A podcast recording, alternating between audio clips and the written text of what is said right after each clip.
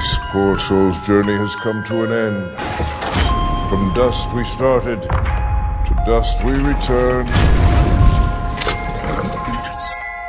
Every corpse tells a story. It is our task to listen. So these are all stories about how people died. Some tales even I find too unsettling to recount. You gotta get that body out of your apartment. Keep your doors locked tonight. Keep an eye out for crazies. Monsters. It's pretty cool. Yes, it is, isn't it?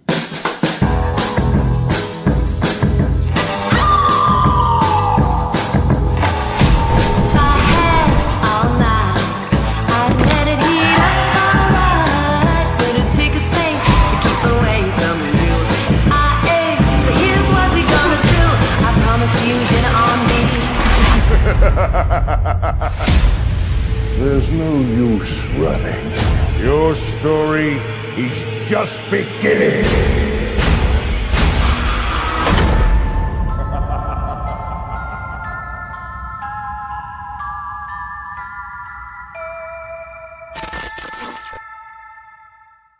Hello, everybody, and welcome to the latest episode of Fresh Cuts. I'm Mike, and joining me, as always, it's Mr. Venom. How are you doing, Venom? Greetings and salutations, anthology lovers. Yes, I'm doing great, Mike. How you doing? Doing well. We are only a handful of days until Halloween. October has officially flown by, and this is, now that I think of it, the final Fresh Cuts of October. Mm-hmm. um, but yeah, doing well. Joining us, as almost always now, it's Don and Nelly. How you doing, Don? Hey, what's going on, folks? Yep, uh, just enjoying this fantastic autumn air. Ah, feels so good, dude. Finally know that this shit show of a year is finally over because just around the corner, Christmas time and my favorite time of the year, Halloween through Christmas. and in in a span of two weeks, we went from uh, having to turn on the AC to oh we can open the doors and windows for a breeze to today it was like too chilly to even have the door and windows open.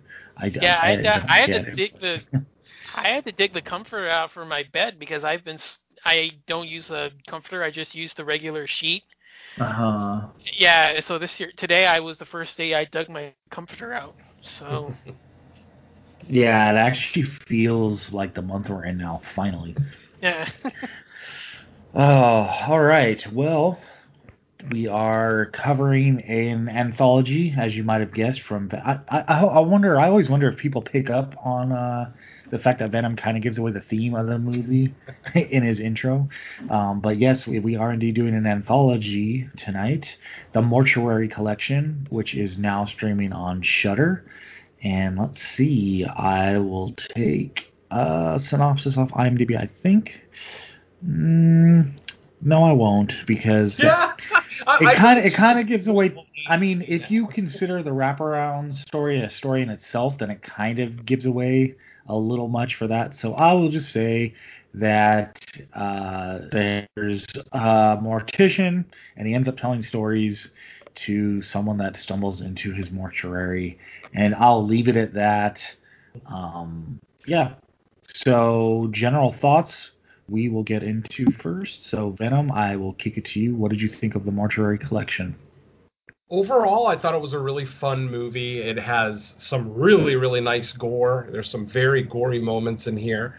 Um, a lot, you know, basically what you would expect from a, you know, uh, horror comedy, uh, anthology, Halloween type film. Not that it's set on Halloween or anything like that, but it did get released this month, so it'll probably be forever remembered as a Halloween watch. Um, I think Clancy Brown was absolutely stellar in this role. I, I literally, at the end of the movie, was trying to think what actors could have played that role as well or better than him. And honestly, I can only think of a couple one who is dead and one who is in no condition to act anymore. So uh, I would probably say Clancy Brown's probably pitch perfect casting for this particular role as the mortician. By the way, what a spectacular name. Montgomery Dark. Yes. And they, they even have a little uh, joke about it in the movie where he says, where he kind of rolls his eyes and says, it's a family name. so I absolutely love that. Um, yeah, the segments, obviously, as with any anthology, there's going to be certain segments that are stronger than others. Um, the truly great horror anthologies, the, the trick or treats, the Creepshows, um, they they have such a what's the word I'm looking for? They have such a great knack of being able to take a big story and still shrink it down to like a 10 to 20 minute length and still give us a solid beginning, middle, and end. Unfortunately, this movie there's um, there's a story or two in here that are very um, detached. And I know a lot of people who are listening to my voice right now and who have seen this movie think I'm talking about the first segment. I am not. I love the first segment, but we'll get into the why, you know, when we get into the spoiler section. But yeah, there are a couple of stories in here that are missing some fairly vital plot points. Um, and the thing is, is that especially with modern anthologies, it's the kind of thing that you know directors think that they can give us an incomplete story and that that's going to be satisfactory to the average viewer. I still like seeing a beginning, middle, and end, even if it's a five minute segment. I still want to see some some kind of story arc. And unfortunately, especially there's one particular story in this one that really left me scratching my head. Visually, it's beautiful. There's some great um, visuals in it, some great set pieces, but there's a there's information missing that just leaves you scratching your head by the time we get to the end of that particular segment.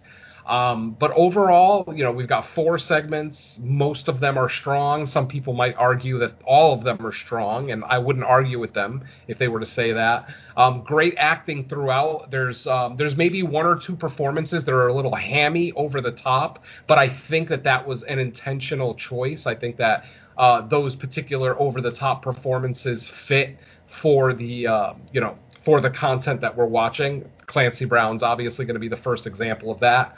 Um, you know, with his overly dark and brooding mortician.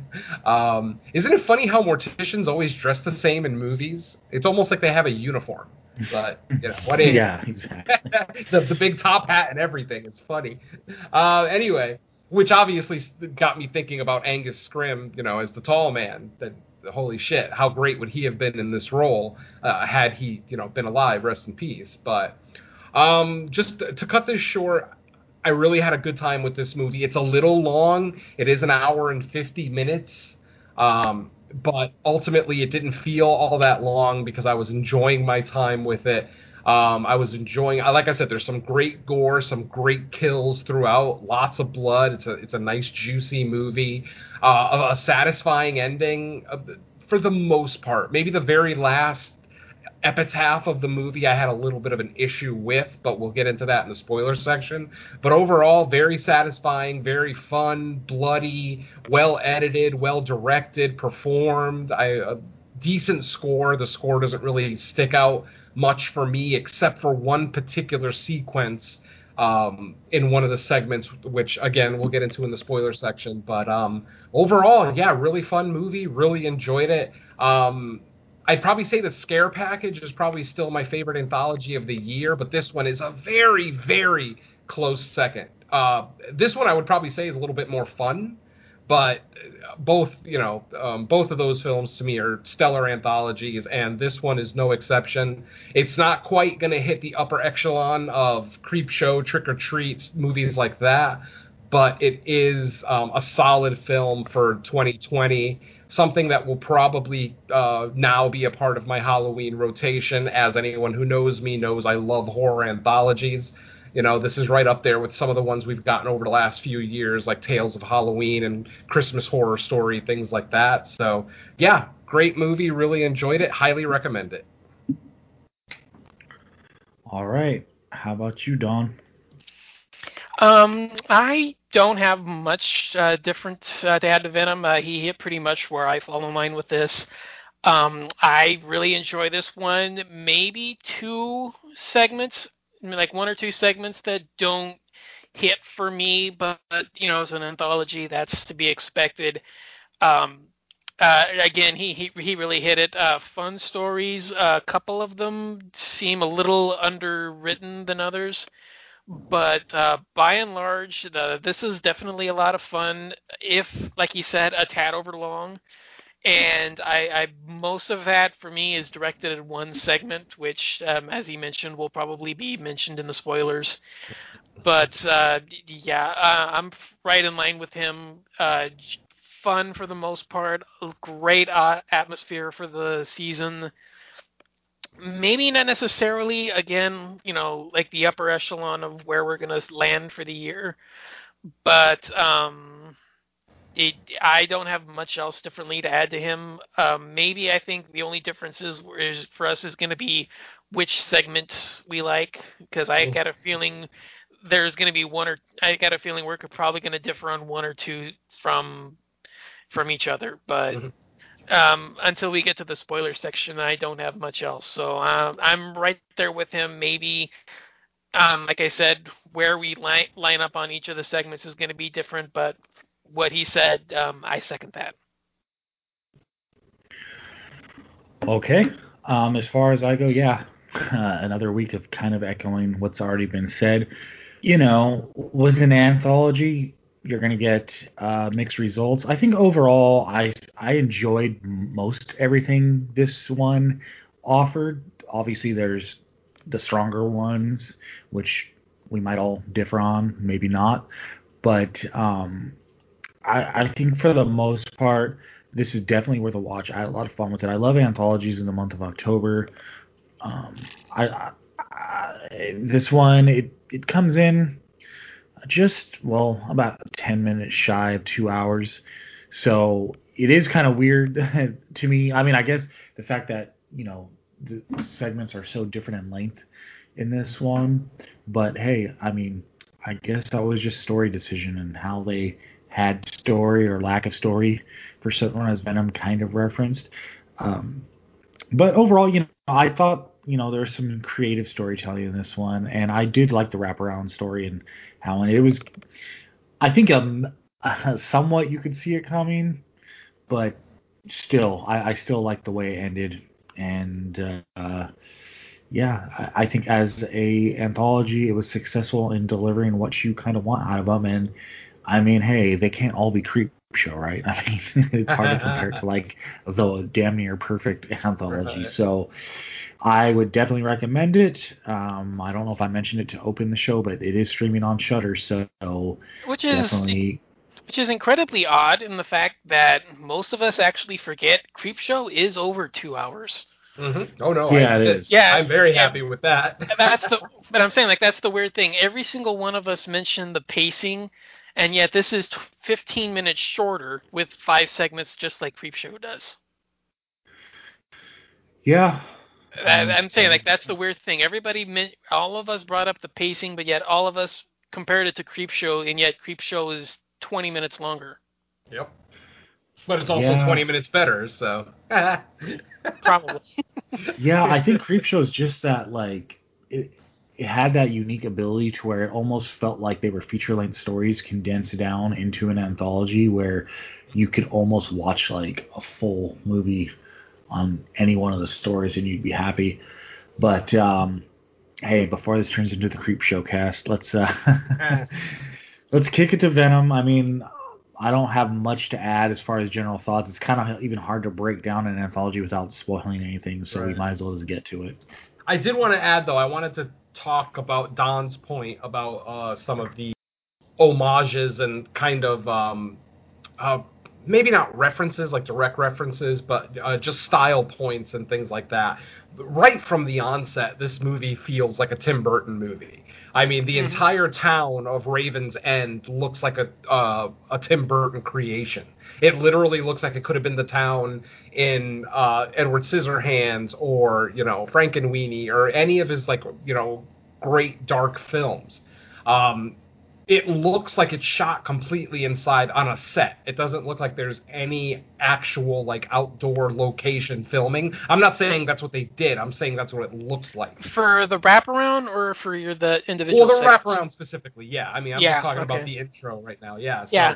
It, you know, it has it, even the music. The music uh, during the opening even sounds like Danny Elfman. So it even gives you that kind of feel that it could be a Tim Burton joint. You know, it it, it had it's uh, the soundtrack's very reminiscent of stuff like Beetlejuice um, and, and Edward Scissorhands again. So yeah. Um, yeah, the homages are right there, right from the start. And but the art style of this film, I absolutely love. I love the design of the house itself, the mortuary.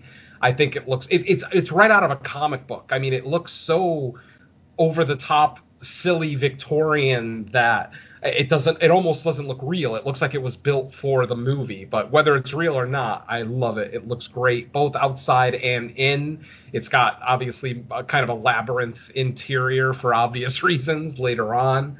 But um yeah I, as far as non-spoiler stuff, man, I think that's probably all I can get into. But yeah, I just I love the set design, the art design, the costume design in this movie is even great because the segments all take place in different time periods. Like the very first segment solidly looks like it takes place in the either the 50s or the 60s. Then no, the no, second, they, they say they say that specifically each of them take place in different decades.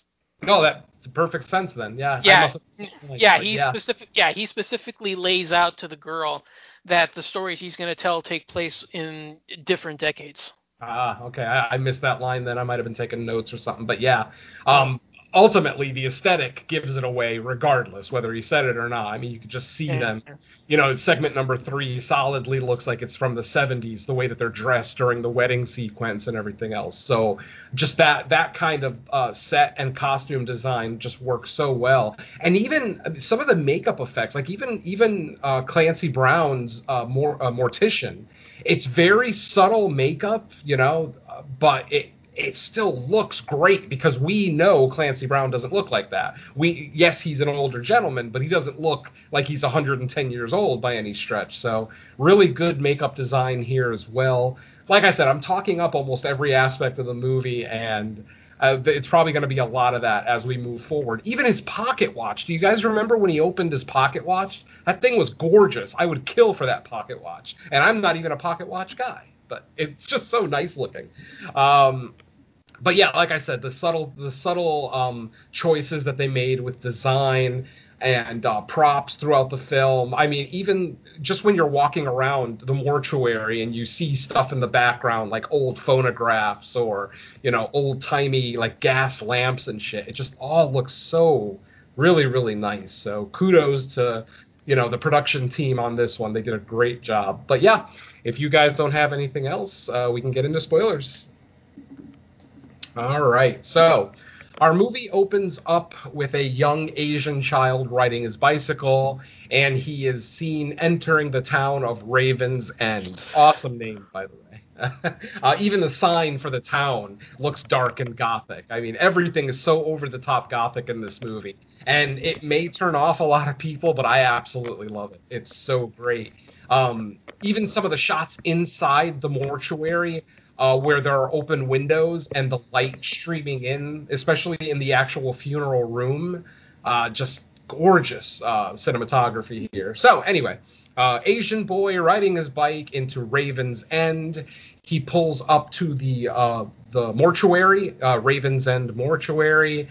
He starts taking pictures, and then he he lifts up the mail slot. You know, it's got one of those old timey mail slots in the door that you can see inside the house. He opens it up to take a picture, but when his flash goes off, there are a pair of eyes staring back at him, which of course scares him. Uh, his camera, um, what do you call it? The lanyard that the camera is on gets stuck on the door. And then, of course, the door opens, and there is Clancy Brown in all his glory as uh, the mortician Montgomery Dark.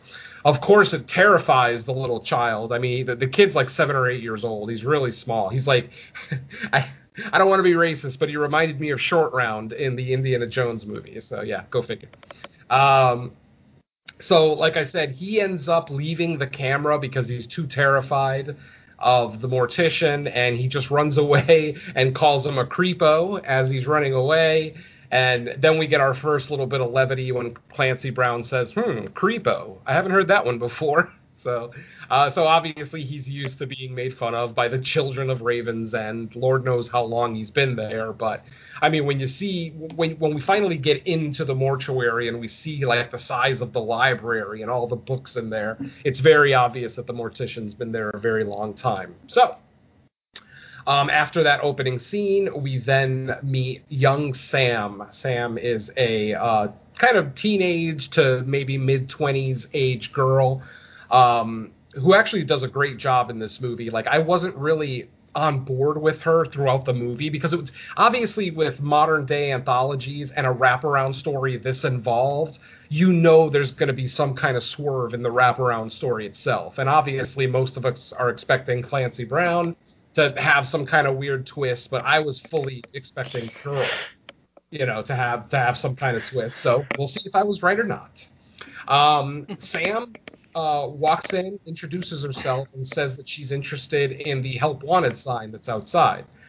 Obviously, that's your first red flag. Why does this young, pretty girl want to work around dead bodies constantly? Hmm. Okay, so um, Clancy Brown, uh, the mortician, Mon- Montgomery Dark, uh, basically says you know to follow him. They go to his office. He asks her a series of questions, you know, talking about how surprised he is that someone like her would come looking for a job.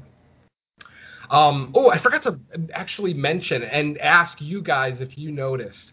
Um, during the sequence when the Asian kid was riding through town and he went by those fishermen did you notice what was in those traps? Mm-hmm. That No. that's like so, I don't know exactly I what didn't. it was, but it those were not fucking crabs. Those were like some kind of Lovecraftian nightmare. I, I, I rewound that scene because it, it- it's only shown on screen for like literally like a second or two, but I rewound it multiple times and I'm like, that is not a fucking crab. That's some kind of nightmare creature. But the Asian kid, the Asian kid just uh, rode by it and didn't even acknowledge it. So obviously, you know, I didn't even I didn't even pay any atten- notice I was supposed to pay attention, so I was just like him. Yeah, exactly. Yeah, big time. Uh, and like I said, I almost missed it myself, but as it went by, I'm like, those do not look like crab legs sticking out of there. And yeah, it's not like it's a creature that we've seen before. It's just very obviously not a crab. Um, so anyway, um, during the interview process, uh, Sam mentions or she comments to the mortician about his library and how he has so many books and blah blah blah and he he starts talking about well these are all the stories of the people that I've worked on over the years here. Uh, basically, every person who dies has a story to tell, and as the mortician, it's our job to find out that story. Obviously, Sam is a little you know. Uh, maybe doesn't necessarily buy into it completely, but she, you know, she kind of plays along, and then she requests uh, the mortician to tell her a story. And so our movie begins. And the mortician decides to tell a very simple story first. And we go to our first segment.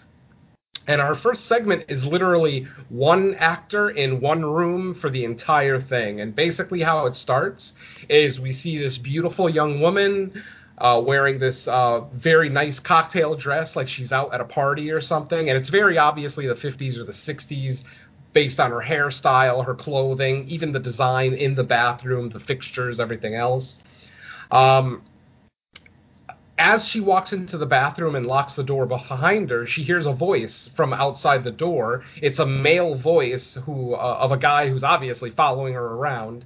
He starts talking about how, oh, when we were outside, I thought I felt some kind of spark between us.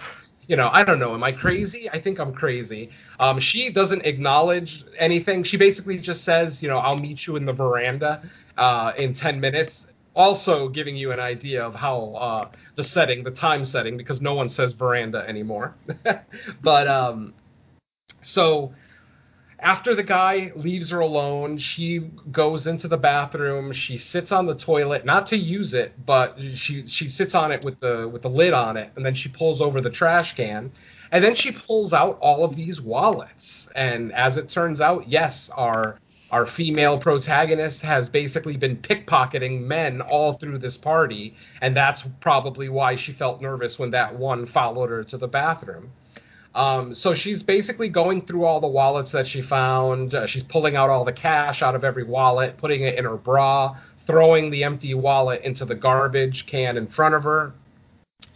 And and then the last thing that she pulls out is a pocket watch. Apparently, she was able to pickpocket somebody's uh, watch right off of them. It is not the watch that Montgomery Dark has, though. This one isn't nearly as nice. So, um, just to let you know, there's not there's not a connection that way. But anyway, after she uh, clears out all the wallets and puts the pocket watch away, she's about to leave the bathroom, but then she looks up and sees a medicine cabinet with a key lock on it. And she obviously, you know, sees that and is like, who locks their medicine cabinet? Uh, so she probably thinks that there's something of value in there, or potentially some really good drugs. Who knows? So she pulls a nail file out and picks the lock of the um, of the medicine cabinet. When she opens the medicine cabinet, she does it fairly violently to the point that she actually cuts her finger, and a little bit of blood drops into the bathroom sink. Uh, once she realizes that her finger is bleeding, she grabs some tissue to wrap around her, her wound. And then, right as she's wrapping her wound, the medicine chest door slams shut, like something from the other side was closing it on her. Um, eventually, she pries the door open again and looks inside, and it's just it looks like a Lovecraftian hellscape void in there, like just some giant tentacle monster just staring back at her. Um, you know, uh, the old adage: when you stare into the void, the void stares back at you. That's kind of what we're looking at here. She and uh, um, something reaches out towards her, tentacles, obviously, um, but she's able to escape, and she closes the um, the medicine cabinet door unfortunately, whatever's on the other side is trying to get out, is trying to push the door open now that she knows that uh, it is in there. Um, so f- she's holding it closed while something on the other side's trying to get it open. Uh, eventually the noise stops and she thinks okay maybe it's safe for me to leave. So she starts to very quietly leave the bathroom. She's tiptoeing. She gets a few feet away from the medicine cabinet. It hasn't opened yet so she thinks she's in the clear.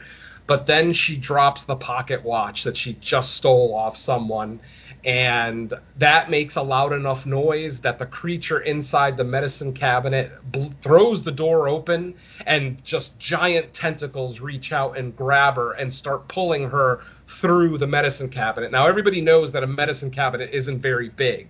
So um, basically, the creature grabs her by the waist and pulls her into the medicine cabinet. But he pulls her in with so much force that he actually bends her backwards, and there is a spectacular sound effect for her spine breaking. I actually love the sound design on that particular uh, death.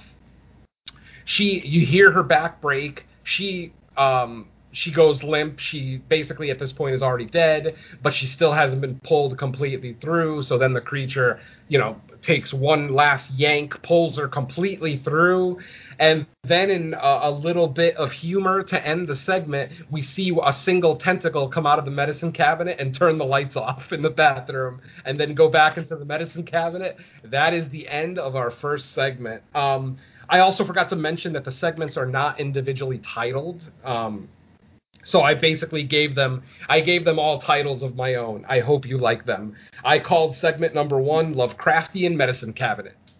I like it. I'll, take, I'll take it. I think uh, it was a fun opening segment, pretty pretty yeah, straight to the point, and, and a satisfying conclusion. Absolutely. And a lot of people are going to say that that story feels incomplete. What you have to understand about that is with the inclusion of that monster in the medicine cabinet, that makes this a Lovecraftian story or a cosmic horror story, if you will. And um, a lot of movie viewers' major complaints with Lovecraftian horror is how it doesn't get explained. But that is the point of cosmic horror. It is bigger than us. It doesn't give a shit about us. It doesn't need to explain itself or be explained. So you have to understand that even though this seg- this segment is probably what five to ten minutes long, and there's no real narrative or story arc or anything, it's literally just a single woman versus a medicine cabinet monster. It is a solid Lovecraftian entry. I think HP himself would be very happy with this story because they don't explain anything and they just leave it open. So there you go. The end of segment number one. Okay, so at this point, we go back uh, to the mortuary, and the girl uh, basically says to the mortician, "That story sucked." Uh, she's unhappy that it was so quick, that there wasn't much of a, you know, any kind of character development or story arc or anything like that. And he's like, well, obviously, not all stories are going to be the darkest, most twisted things out there. So um, they basically continue their tour through the mortuary. Um, you know, they look at the funeral room. They're looking at random pictures. She ends up running uh, past a picture in the in the mortician's house that actually has him very uh, very Jack Torrance in The Shining style, where it's got him in a picture that's way too old for him to actually be in it. Like the picture looks like it's from the 1800s, but he only looks like he's maybe 20 years younger in the picture. In the picture, so you know, uh, kind of starting to build the mystery a little bit here. So then they proceed to the funeral room, the actual room where the funerals take place and the families come and you know um, uh, witness uh, the body, blah blah blah. Um, and there is a small, um, and I forgot to mention too that uh, at, earlier in the film there actually was a funeral going on for a child that was recently killed. Um, the child was killed by a serial killer um, I forgot something Tooth Fairy. Was it the Raven's End Tooth Fairy? Maybe something like that. It it had a pretty... yeah. Um, he said it once, and I can't remember. Exactly, and it's in the news. It's in a couple of newspaper clippings too. That you know, uh, newspapers for exposition. So that's always nice. But um, so yeah, um, we're basically at the at the casket of a child who was the victim of the serial killer. She goes to open it and he closes it instantly and he says, No, you're not ready for this yet. And, you know, and she asks to hear his story. And he's like, No, some stories should not be shared. Um, blah, blah, blah. So they end up leaving uh, the funeral area and we go to our second segment. And the last thing that's said uh, before the start of the second segment by the by the mortician is better safe than sorry. So I decided to call this segment better safe than sorry. I like it. So that one was easy.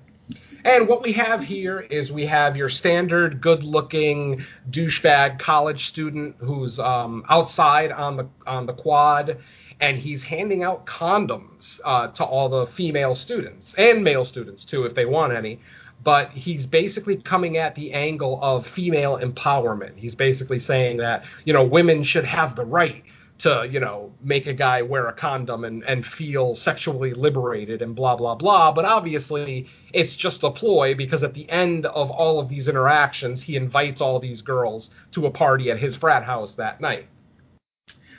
Um, we meet a couple of his little buddies. One of them is just a complete silly little loser nerd guy who is really more annoying than anything, but he does actually have some decent comic relief throughout. He says a couple of funny things here and there. Uh, none of them come to mind, but you know, I, I do remember him being mildly funny for the you know goofy nerd loser.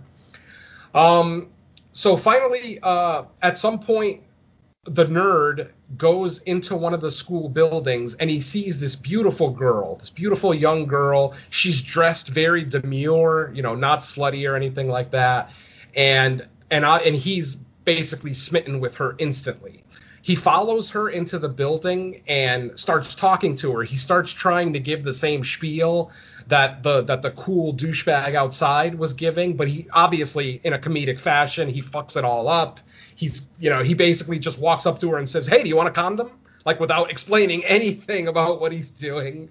Um, the girl's obviously taken aback because she obviously is new to the school, or at least that's how she's portrayed, because she doesn't have any friends, and she's like I said, very demure, very quiet, and uh, kind of keeping to herself. Uh, finally, our douchebag shows up and tells you know tells our nerd that he has something that he needs him to do. He actually lies to him and says, "Hey, the lacrosse team is out at the table and they're looking for information about what we do. Uh, the nerd obviously gets all excited because it's the you know the female lacrosse team. Ooh, there's got to be some good looking girls on that. He runs he runs to go back to the table, and then the douchebag admits to the girl, "We don't have a lacrosse team. Yeah, that guy's an idiot." So what are you gonna do? Um, at this point, our douchebag introduces himself um, to our girl. Her name is Sandra. I forget what our douchebag's name is. Do we remember what his name was? Damn it. That's the problem with anthologies is the characters aren't on screen long enough for me to always Um, remember their name. Yeah, that's it's yeah. I'm Jake. not usually that good. Jake, that sounds right. I remember the girls. I, I God, God damn it, I'm sexist. He- I, he I remember the three girls. Jake, the actor, um, he he's in that HBO show Euphoria, and he also kind of plays like a. I think he's like the star of the high school football team, jock douchebag, like stereotypical guy. So, in this role in this anthology, it was kind of like what he was used to playing already. yeah, yeah. He wasn't necessarily like a sports jock in this movie, but kind of like the same. No, type of, yeah. you know- I mean, he's a fraternity asshole. I mean, they all look alike. yeah, exactly. We all we all saw Black Christmas 2019, unfortunately. So yeah, we're all aware of this type of character. Oh, anyway. Um, so he continues talking to Sandra, the pretty girl in question, and he makes a joke to her that kind of backfires on him. He says to her, "Oh, I only come to these things to get laid," and she instantly replies, "Oh yeah, so do I." And it totally takes him aback because you know he thought he was making a joke to this girl and that she would get all whatever. I, I'm not sure what he was expecting, but he definitely wasn't expecting that reply. And then he, you know, lets her know, "Oh, I was joking." Eventually, the conversation ends with him inviting her to the frat house for the party, as he's doing with all the girls, and she accepts. So later that evening, uh, our party, or, or before the party starts, uh, Jake is kind of just having you know, a back and forth with a couple of his frat brothers, the nerd, and that one Asian guy specifically, who seems like he's potentially the head of the frat. Because later on, there's a ceremony that he's leading, but we'll get to that in a little bit. Um, so after that interaction, uh, then the party starts. People start showing up, and then Jake sees Sandra out of the corner of his eye walk by him. Um, he starts to follow her, but then she out of nowhere disappears. Like literally, somebody walks by in between him and her, like his line of sight, and and they do that disappearing thing where she just completely is gone. He starts like wondering where she went. So he starts going around the house looking for her, and eventually she comes walking out of the hallway that she should have just walked into. So there's definitely something weird going on at this point. Um, Jake walks up to her. They start talking, and literally within seconds, they are upstairs in Jake's bedroom, making out, starting to have, uh, um, you know, starting to make out and have sex. One thing that I forgot, uh, another thing I forgot to mention. I'm very sorry, folks. After Jake invites Sandra to the um, to the party, as Sandra is walking away, the camera then pans to a bulletin board full of missing persons posters, and all the posters are men. They're all like college age guys. It's all guys from the campus. Um, so the yeah, the movie is a little heavy handed right there. It's like, ah, why did you even show me that shot? You know, I mean, I we all know that there's something up with this girl right from the start, but to show me that shot, like I said, it's a little heavy-handed, too on the nose. You know, they should have kept the mystery a little bit longer. Anyway, whatever. Um, when Jake and Sandra are upstairs making out in the bedroom, uh, she stops making out with them and says, "Aren't you worried about your safety?" And he's like, "No, no, I trust everybody here." And she's like, "Well, no, I mean me." we you've never met me before ever. I could be a serial killer, especially with a, a serial killer going around campus, you know, killing people, killing guys right now. And he obviously plays it off because this girl's like this little timid little thing, blah blah blah. Um, so Typical fi- freshman, fresh meat. That's exactly. Yeah. ready for Yeah. the taking. so she's on top of him in the cowgirl position. They're not quite having sex yet. They're still fully clothed. But um she starts to pull something out of her back, like her back waistline, and obviously it looks like it's going to be like a knife or some kind of weapon. But uh, once again, in a little attempt at humor, she pulls it out, and it's one of the condoms that they were handing out earlier in the day. She hands it to him, and he obviously instantly is like, "Ugh, really?" And she's like, "Well, yeah, I want to be empowered." You know, she's basically using his line against him from earlier. He relents. He puts the condom on, and they start actually having intercourse. And you could see the look on his face where he's extremely unhappy that he's wearing a condom. Uh, I don't know. I, I never understood that whole I don't feel anything with a condom on because uh, they must be using sandpaper condoms because I've never I've never had that issue. But whatever. That's a story for another podcast. Um, so anyway, he tells her to turn around after literally a couple of seconds of them in cowgirl, and as she turns around to get into the doggy style position, he obviously thinking he's all slick pulls the condom off but then he does something stupid he like flings it across the room which makes a very loud noise so obviously the girl heard that he took the condom off but she doesn't do anything. She doesn't stop him blah blah blah. Then we get a cute little montage where we see them in like every position under the sun and we see that there's a clock in the shot and every time the shot changes uh, the clock advances like 40 minutes, 45 minutes. So and literally, he was he was totally doing like the Patrick Bateman thing, like flexing and being all Yep, fucking yep. cocky. exactly. At one point, he raised his arms like he just won the Super Bowl. Yeah, absolutely. Um, so anyway, it's 7 a.m. Uh, he wakes up. The girl is gone. Sandra has left. He instantly smiles because that's every guy, well, every college guy's dream to wake up and the girl's not even there. Blah blah blah. But then suddenly he gets sick. He starts vomiting violently in the bathroom. And then he looks down at him. He looks down uh, near his waist area, and he notices that he has a major rash or something going on down there. Um, it looks awful. I mean, it, it looks like the kind of thing where even if he wore a condom, he wasn't going to avoid that. Um, but I digress. Um, he, like I said, he starts. Uh, he thinks that it's an STD, so he ends up going to the doctor's office. By the way, this doctor is in every segment except the first one, because obviously the first segment it's just one girl, one room. But then we, uh, I forget the doctor's name exactly, but uh, the doctor comes in, and uh, you know, Jake thinks he has an STD. He thinks he caught something from the girl. Is instantly like, okay, let's uh, let's take a look and see what's what and he start he, he grabs his stethoscope and he starts checking his heartbeat. And you know he hears jake's heartbeat and it's normal but then he starts moving the stethoscope down. And then he starts to hear something really really odd. And then he starts uh, as the, as the stethoscope hits the guy's belly he hears a second heartbeat.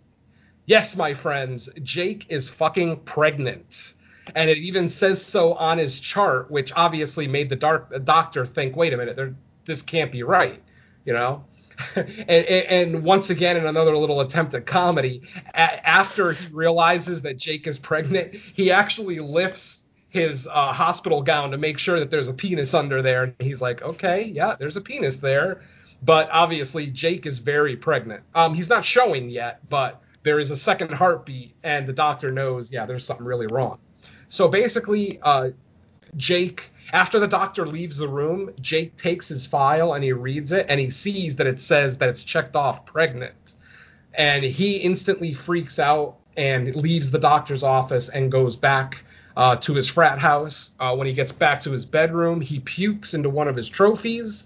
And right after he pukes into the trophy, he looks down and realizes he's starting to show. Yes, his belly is actually getting bigger. And I'm talking about in just a few minutes from when he left the doctor's office to when he got back to his uh, house, it looks like he's suddenly in the third trimester. Like the, the belly just went up big time. So obviously, uh, um, earlier. yeah, uh, we're talking like the movie Species, where yes, the pregnancy's quick. Exactly. Um, so at this point, um, it as it turns out, um, Sandra had written her uh, phone number in lipstick on his bedroom mirror. But obviously, you know, he wasn't really concerned with the phone number. He was going to ignore it. But at this point, with him now looking like he's seven months pregnant, he ends up calling Sandra, trying to find her. And uh, basically, um, plays it off, doesn't say anything over the phone about what's going on with him. He plays it off as, "Oh, I just wanted to hang out. I wanted to see if you were free to hang out." And she says, "Yeah, okay, no problem. Let's hang out." So at that point, uh, he asks for the address. She gives it to him, and he's about to leave the frat house to go to her house. Unfortunately, um, Sandra, the girl that he had sex with the night before, was his 67th conquest since he's been in the frat house. And um, when he gets down to the main area, like the living room of the frat house, all of his frat brothers are there wearing robes. And uh, the pledges aren't in robes. The pledges are still in like just regular street clothes, but the, the brothers are all in robes and they start explaining why the number 67 is sacred. There's 67 cherry trees on the property of the school. There were 67 founders of the great fraternity, which I guess is the fraternity that they're in. Blah blah blah. He starts going over all these different things, but while he's dealing with all of this shit, or while while the ceremony is going on, he's grabbing his stomach. He's obviously in great pain. He's trying to leave. He's actually trying to get the hell out of the frat house so he can get to Sandra's house. But unfortunately, this ceremony is like a real serious thing because the brothers are not letting him leave. What they end up doing is they put him on like a throne that they can pick up, that they can lift uh, up off the ground, and they hand him a banner, kind of like one of those sports banners. Um, with his name on it, and he now has the privilege of adding his name to the Wall of Fame, which uh, the wall in question has all these banners with different people's last names on it of people that, like I said, have con- have had sex with at least 67 women, uh, you know, since they've been a member of the frat. So um, basically, what happens at this point? Uh, all the brothers try to lift him. Like I said, he's in like a chair that's on like a platform that can be lifted, almost like a Cleopatra type uh, thing. Yeah, that she would travel on. But literally, ten to twelve of them can't lift him. It's almost like he weighs a thousand pounds or something. They they, uh, they end up calling more brothers over to help him to help them lift him up off the ground they eventually are able to lift him off the ground. He ends up putting uh, his banner up on the wall, and right when he puts the banner up on the wall, I guess the closest analogy I could say is his water broke. I because mm-hmm. it's yeah. not really water. I mean, there, you know, it's yeah. not clear. There's like shit in it, not not literal shit, but I mean, there's like green pussy stuff in it, and it literally gets all over the brothers below him who and, and, literally to the point that the nerd uh, from earlier is completely covered. He's just drenched. It it literally looks like I don't know, like the Jolly Green Giant just came on him or something. He's just covered head to toe in this shit. Um, finally, after that happens, um, you know, Jake asks for the keys. He gets the keys, instantly leaves the frat house, and goes to the address uh, that was given to him by Sandra he ends up arriving at the house and being met by an old, not quite older, but like a middle aged gentleman with an apron on. And the guy, um, he asks Jake, hey, can I help you? And Jake says, yeah, I'm looking for Sandra. And you can see the expression on the guy's face instantly change when he asks for Sandra and he sees that the guy looks like he's seven months pregnant. So obviously there's something going on that's happened before. Um, he ends up bringing Jake into the house where the where the man's wife is at at like the dinner table and she does the exact same thing as soon as Jake walks in and she sees the baby bump she slams her hands on the on the uh, on the table and says Sandra get down here blah blah blah Sandra ends up coming down. Uh, at that point, Jake is on the table, and they've got stirrups. They actually had like those those um, birth giving stirrups that women will put their legs in when they're giving birth. Uh, apparently, this has happened so much that they installed stirrups on the dining room table. So um, they've got him propped up on the uh, on the table, and you know he. As soon as Sandra walks in, he points at her and says, "What the fuck did you do to me?" And then she looks at him and says, "Well, I thought you used protection." And instantly, Jake's demeanor changes. He starts apologizing. I'm so sorry. Blah blah blah.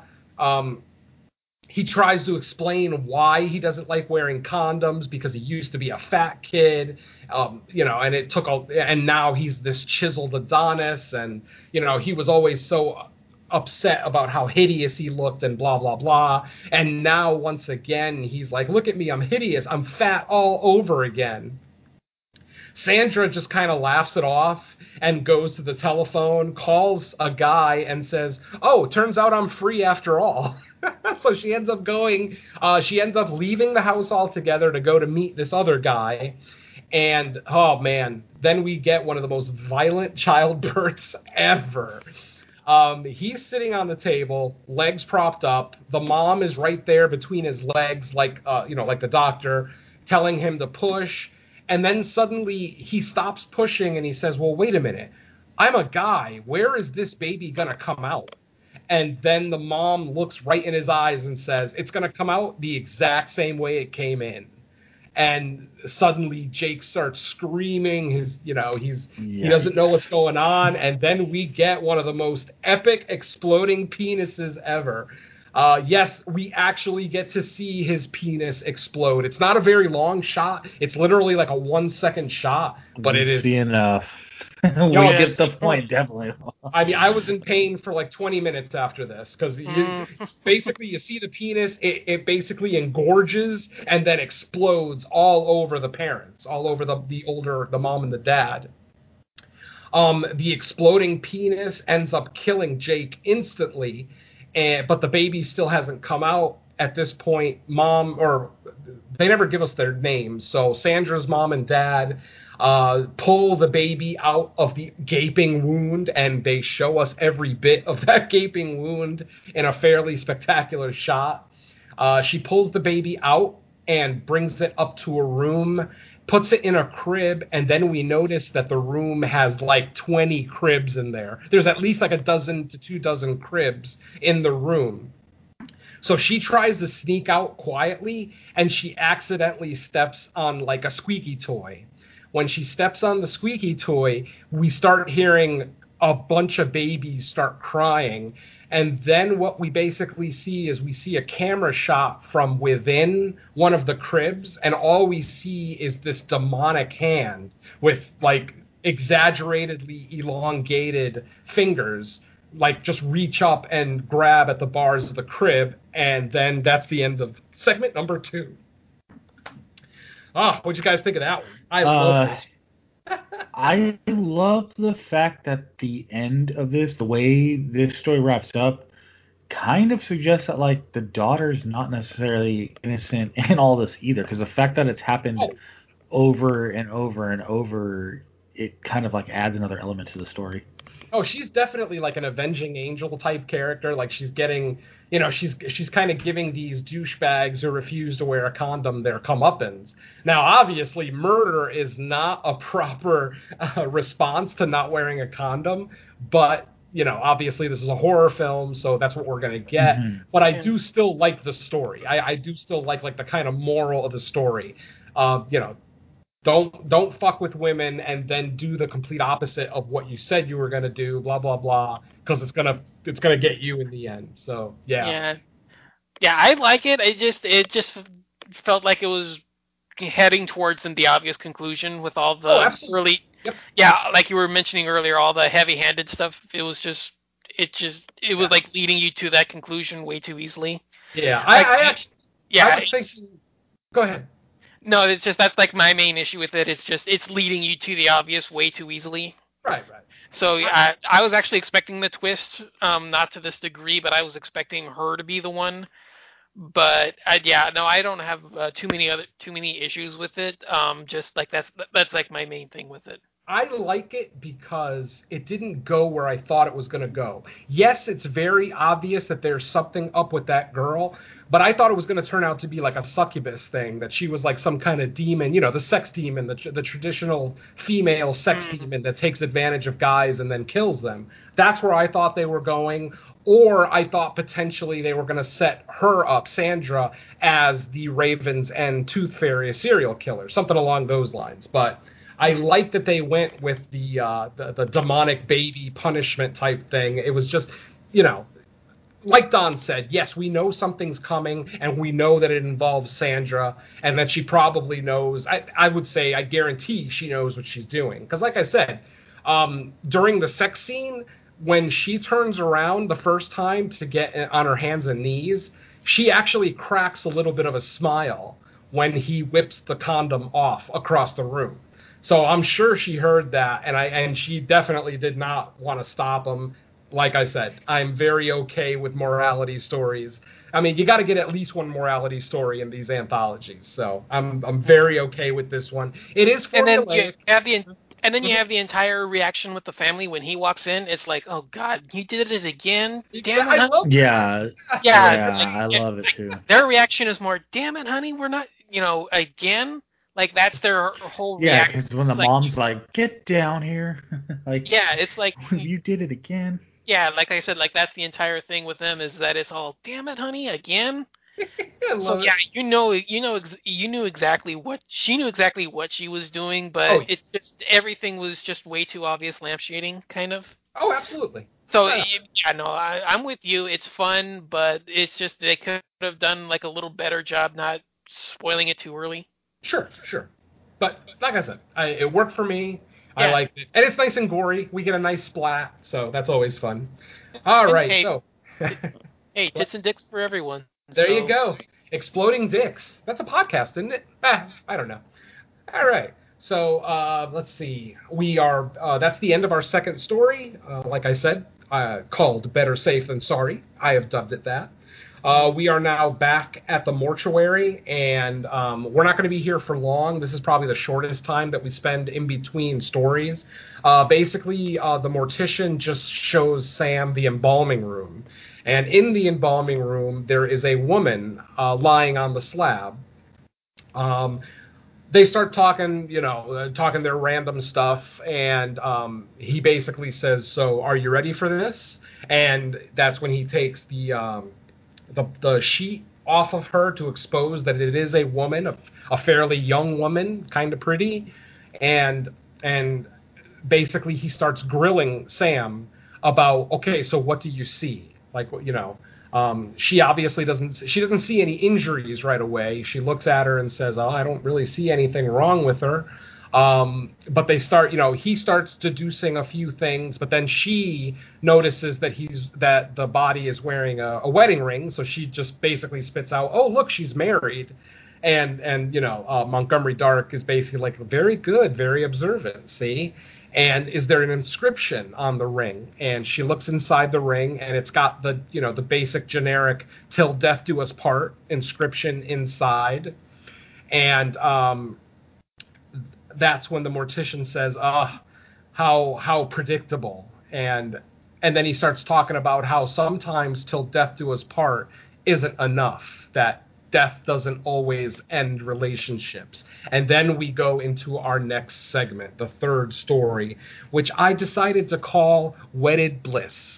And what we have in this Thank story, God you didn't go for the obvious. I was expecting you to say "till death do us part," but No, yeah, I'm not. I'm Yeah. not that cheesy. I liked Wedded Bliss.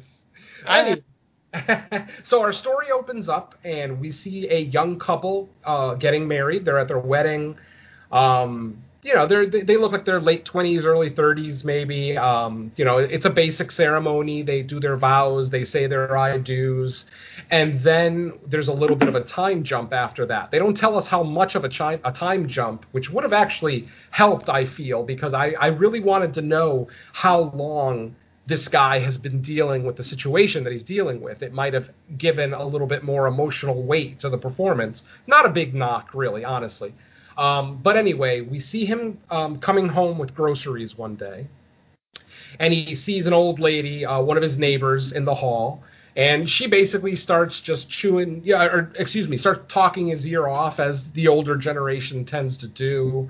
He's obviously, you know, he's got a hand, he's got both hands full of groceries, plastic bags hanging from his hands, paper bags in his arms, and he's trying to help her get the elevator but he decides he does not want to use the elevator. He says he doesn't like elevators, especially this one. That'll come back into play here in a little bit. So after uh, after he gets his neighbor into the elevator uh, safely, She then goes upstairs to her apartment, and he takes the stairs 12 flights. This guy ha- hates elevators so much. By the way, which they never explain. And this is one of the segments I was talking about earlier that it's an incomplete story. There's a lot of stuff they don't tell us about this story. There's They- nothing they tell us this. this yeah, is, kind yeah. of. no, this is. I mean, um we're jumping ahead, but you brought it up. This is the one that I'm not a fan of because Same. there's absolutely nothing they say in this one. No, you're right. You're Yeah, right. Is- There's absolutely nothing. Yeah. So, um, so once he gets up to his apartment, we see that his wife, that he had just married in the previous scene, is bedridden, completely catatonic, just staring at the TV that's on in her bedroom. She doesn't speak. She doesn't move. You know. Um, and this guy, this guy is so in love with her that he actually prepares these beautiful meals, puts the, plates them like it's a fucking like high class restaurant, and then dumps it into a blender and mushes it up for his wife. Um, because she's catatonic, soup and liquids are probably the only thing that she can ingest without choking. So he, they, I don't know if this is a gag, if this was an attempt at comedy, or if this was an attempt to just show how much this guy loved his wife. But he was, I mean, he even made sushi. Like rather than just take all the individual sushi ingredients and throw them in the blender, he actually rolled the entire sushi, cut it up into sections, garnished it, then threw it in the blender and mushed it up. And I'm just like, yeah, this is either comedy or this guy's in love. So I'll leave that to the individual viewer. Um, we we get a quick scene of him trying to feed her. Um, she, you know, he's feeding her like you would feed a child, you know, and and she's maybe getting like half of it down her throat. Blah blah blah. Then we go to a scene the following morning where um, the doctor, and once again, it's the same doctor from the last segment who told Jake that he was pregnant, or who didn't tell Jake he was pregnant, but he uh, once again makes another appearance in this segment. Uh, he shows up at the young couple's apartment, I guess just to check up on her. He doesn't really, they don't show him actually doing anything, you know, with her or even showing them in the same room, taking her vitals, anything. Uh, it's just a quick scene with him in the kitchen, or the dining room, excuse me. And the husband is basically telling him, uh, you know, uh, he's asking the doctor, how much do you think, how much longer do you think my wife will live? Carol, I believe was the wife's name. And the doctor tells him, well, in, in the condition that she's in right now, she she might make it another year. And you can kind of see the husband's expression change, and he starts talking to the doctor. I don't know how I'm going to do this for a year. You know, the guy obviously doesn't work. His wife needs 24 hour care. Yet they're living, you know, in a, a fairly nice apartment. Actually, it's a pretty big, big ass, bigger apartment than any I've ever lived in. That's for damn sure. But um, uh, the doctor kind of sees, you know, th- that the guy is, you know, he's very sad. He's complaining about how I don't know how I'm going to pay these bills. I don't know how we're going to survive another year. Blah blah blah. And then the doctor pulls out a bottle of pills and he tells the guy, um, "Here, take these pills. Um, if you give, if your wife is to ingest." Two of these tablets in a 24 hour period, she will fall asleep and die um, the guy doesn't actually get that right away. He thinks, oh, great, more fucking pills that I got to pay for. He's thinking that the doctor's giving them to him as a prescription for his wife. But then the doctor says, um, wait a minute, do you understand what I'm telling you? I'm telling you that these pills cannot be traced in an autopsy. It'll look like your wife just went to sleep and died in her sleep. And then instantly the husband's like, oh. But you can you can definitely tell that's that's one of the things that kind of bothers me about this story. And they even um, Sam in the wraparound story even makes a comment about how she doesn't feel that this guy did anything wrong. And you know what? I 100% agree. The, you know, it's obviously a very sad situation when you've got a terminally ill family member. But I mean, this guy is going through incredible stress, incredible financial obligations. Um, obviously, he never gets to leave his house unless it's to go get groceries. Um, and then, of course, the wife, Carol, you know, she's catatonic. Who knows if she's in pain, if she's comfortable, if she's happy? It just seems like it's a terrible thing to say, but I'm a terrible person, so I don't care. it see I, I think I would have done the exact same thing that the husband does here. And what does he do? He decides to go ahead and use the pills. So that evening during dinner, he opens up two of the tablets, uh, puts the insides of the tablets into uh, her soup for that evening, and he starts to feed it to her. Once he's done feeding her the soup, um, you can see his face get really, really sad, you know, coming to the realization of what he just did. But then suddenly his wife grabs his arm. And mind you, this woman is 100% catatonic. She's not awake, she's not speaking, moving in any way, nothing. So the fact that right when he poisons her, she comes to, grabs his hand, and stares right into his eyes, and he instantly starts to go through regret. Uh, he ends up getting up and he does the Heimlich maneuver on her to get her to vomit up all the soup. Um, he ends up Gross, getting all this. but effective. Yeah, exactly. I mean, I don't know. I don't know that you can make someone puke with the Heimlich maneuver, but whatever. I'll allow it.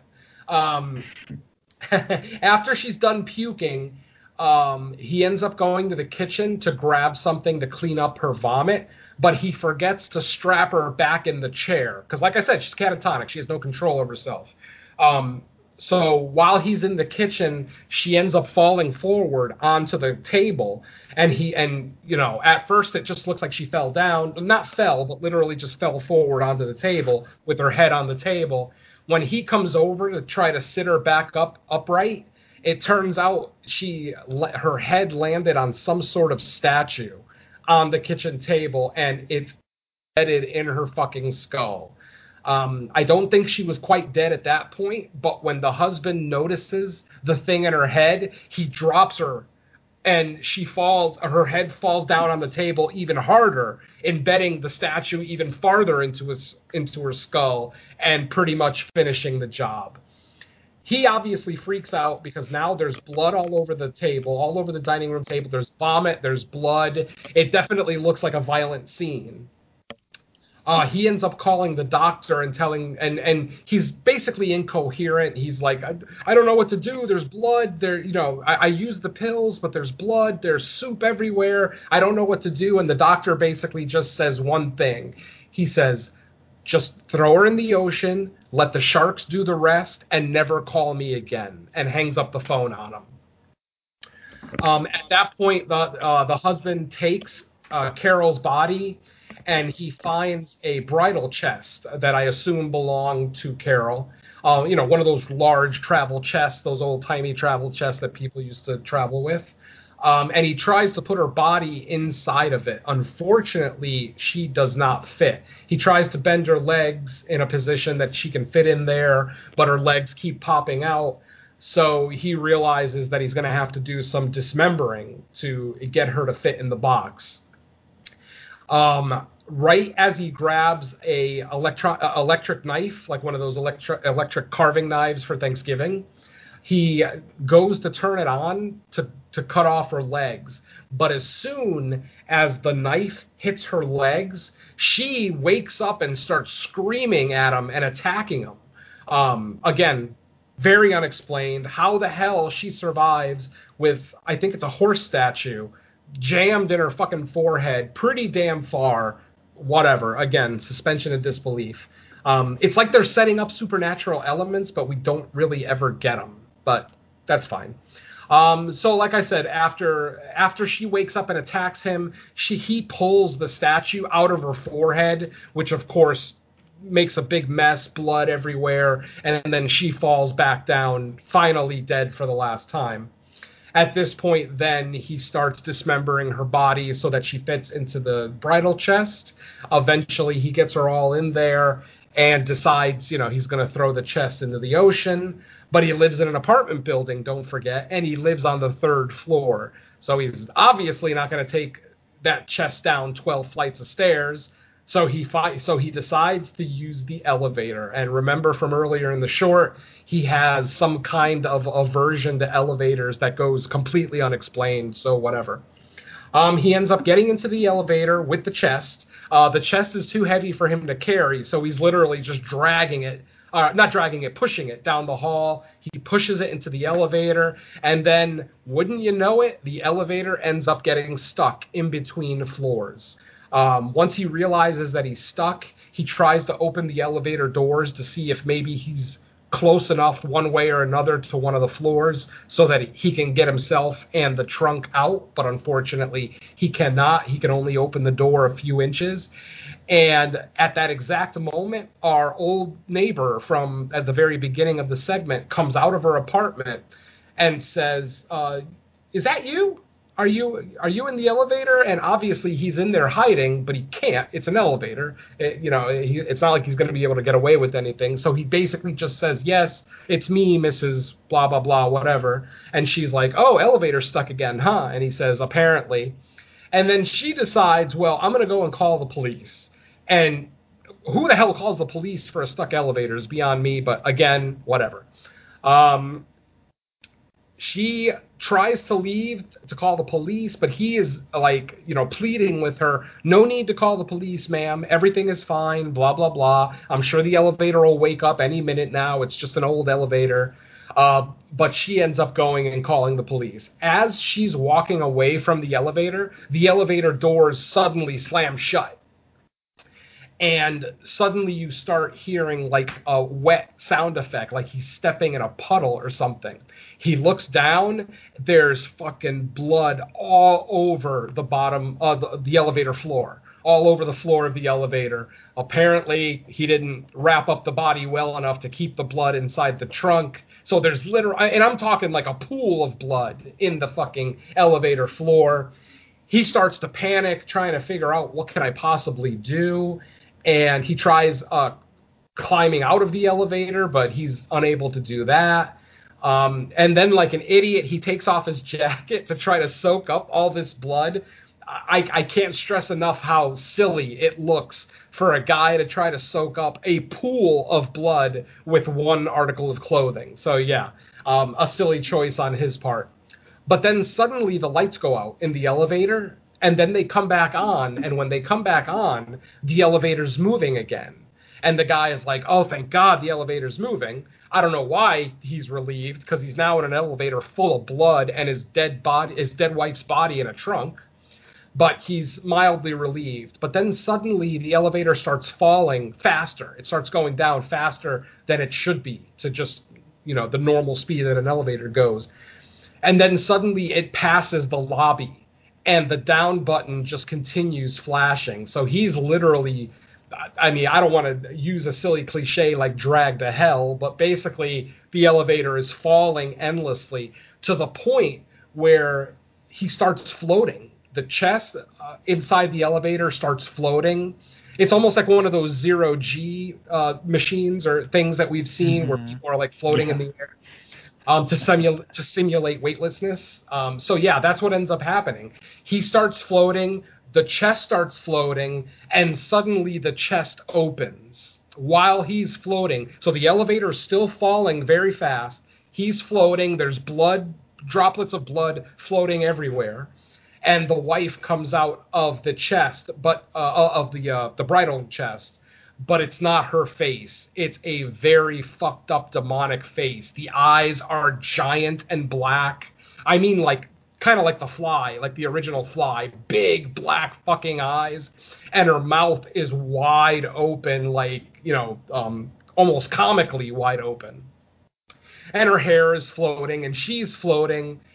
And it, this is the part that gets kind of weird. Well, this whole segment's kind of weird, but it's like he freaks out when he first sees that his wife is out of the cabinet, out of the chest, but then she starts moving towards and it's almost like he looks less scared to the point where they eventually meet. They they're like floating in midair and they get together and they actually kiss. And I don't know if that's him um, kind of just coming to terms with what he did and the punishment that's about to come but basically, they end up exchanging a kiss in midair, and the segment ends, and that's it. We don't, uh, you know, I don't think, right? I don't think the elevator ever. Well, yeah, because the elevator was going down forever. So yeah. Um, this is the segment I was talking about that had a really, really good score, and specifically, I'm talking about the elevator sequence, not the whole short. During this elevator sequence when he's floating and everything's happening there's a beautiful score playing in the background and he's seeing flashbacks of like his wedding day and different days you know throughout his marriage. Um, the guy is obviously not a bad guy. He seems like he's very much in love with his wife to the point where he's making out with her decrepit demonic looking dead body. So and I think that's pretty much it. The segment ends with them kissing. Oh, right. No, I'm very sorry. There is a, an extra little end to that. Basically, the elevator door opens and there are police there. And for some reason, the trunk is gone and the blood is gone, but he's holding on to his wedding album. He's um, he's basically in the elevator just holding on to his wedding album and the last thing we see is the lights in the elevator flash and we see like a, a superimposition of a skull over his face when it flashes and the segment ends. So that's the end of the third segment. Yeah this segment though visually it's very nice it's shot well it's just a very incomplete story. Why is he afraid of elevators? How long has he been living with his wife in that catatonic state um, what does he do for a living? I mean, the guy, you know, blah blah blah. How is he paying for all this? Um, th- there's so many unanswered questions, and then even the elevator segment itself. It's like, what the fuck is that supposed to represent? Like I said, the closest thing I can think of is just him coming to terms with what he did to his wife and accepting uh, the eventual punishment that he's going to get because um, like like I said during the final scene when the when the elevator doors open and the cops are there, he's not like fighting or denying anything at all. He's basically just speaking in cryptic words. I forget specifically what he says, but he's being just catatonic, kind of catatonic himself, but just repeating some random you know um, dialogue, whatever it is. But uh, yeah, I'm I'm pretty sure I already know the answer. But uh, what'd you think of this segment, guys? Um, I I actually thought it started okay. I actually kind of chuckled at the at the scene at the dinner table where it goes from her feeding the powder or the the pills to her like dying anyway from the uh the hair, whatever the like whatever he called it, like the classic hair thing. Um, but yeah, it, it it's still an uneven segment by the time we get to the end of it. A lot of uh questions you kind of have about what exactly is the reason for certain things. Some stuff are left unexplained. I didn't dislike it, but it was definitely one of the lower ones for me. Yeah, I definitely did dislike it, but there's just a lot of missing information. Like, there's no real story arc here. Mm-hmm. I mean, you know, a guy with an invalid wife decides to kill her, and then, you know, she I don't know if she comes back or if that's all his imagination. Because, like I said, when the cops find him at the end, he's not covered in blood the way he should be. Right. I mean, with all the blood that was in that ele- elevator, he should have been covered head to toe, but he wasn't. So, yeah, it's yeah. it's like, are they trying to say his guilt was manifesting some of this? I, exactly. I it's hard yeah. to say. But yeah, they definitely left it too open ended. Not enough of an explanation. And like I said, you know, we talk about the great anthologies, um, and they have a knack, like I said earlier, they have a knack for giving us a complete story, a beginning, a middle, and an end, and usually they're very satisfying. Um, but sometimes filmmakers, when they're when they're kind of stuck with a 30 minute runtime, but they have an idea in their head for you know a, a, a 60 or 90 minute segment, they have to shrink it down to a half an hour. There's always going to be cuts. There's always going to be sacrifices made to the story. So I'm I'm going to give them the benefit of the doubt and say that this was a larger story that just got cut cut up to fit into this movie. And if that's the case, I would like to see a feature length of that. Um, I mean, you know, they would obviously have to add a lot, but I still wouldn't mind seeing it just so I can get some of my unanswered questions answered. So. Yeah, um, I mean, like I said, this is the one that I didn't like at all. Yeah. And yeah, there's I I want to like this. I want to like the idea of what what's going on because I like you said the general principle of what's going on is intriguing, but it's just there's so many missing holes and you know no real information given about anything that it's I I kind of would like to see an expanded version just to see if there are any missing holes that were in there, but if we're basing it just on what's shown here, yeah, this is not really that interesting. Yeah, that's valid. Like I said, there's some cool set pieces. There's some cool visual moments. Again, it's another bloody segment. Um, you know, with some dismemberment here and there. So I mean, it, it, it's not all bad, but yeah, from a storytelling standpoint, it's not very good. So yeah, and yeah, listeners, if anybody out there saw this and disagrees with us on this third segment, and maybe there's something um, about the narrative that we're missing, please let us know. I would I I love to be educated about movies or anthology segments that maybe I didn't like that maybe I was missing something because I'll admit I'm not the smartest guy out there so you know there could be a narrative there that I'm missing or some kind of subtext but whatever so uh, we are of course at the end of the third story so we are back at the mortuary and at this point the mortician is showing Sam the crematorium yes where they burn the bodies uh, of people that don't want to get uh, buried or don't have previous arrangements, things like that. And once again, we see the short coffin of the child whose funeral occurred earlier in the day. Um, the mortician turns the furnace on and opens the door, exposing, you know, the large fire behind the door. And he starts pushing the child's casket into the furnace. But just as he does that, Sam stops him and, you know, basically says, Well, wait, um, and then she admits that she is not interested in the job, that she knows this child, and that she wanted to see him one last time. Um, and she, you know, she lets him know, I'm here for him. I'm not here for the job. And earlier, earlier in this uh, part of the segment, they, they talk about evil, and they talk about um, the mortician tells Sam no evil deed is left unchecked or unpunished, if you will. And uh, Sam disagrees with them. She says, "No, bad guys win all the time. This this is a shitty world that we live in, and people get away with murder and rape and whatever else all the time." And the mortician kind of disagrees with her and says, "No, I, I assure you, everyone pays for their crimes at some point or another." Um, so then she finally says, you know, I- would like to see the boy one last time, if you could. He opens up the casket, not showing the audience, so we don't get to see what the boy looks like.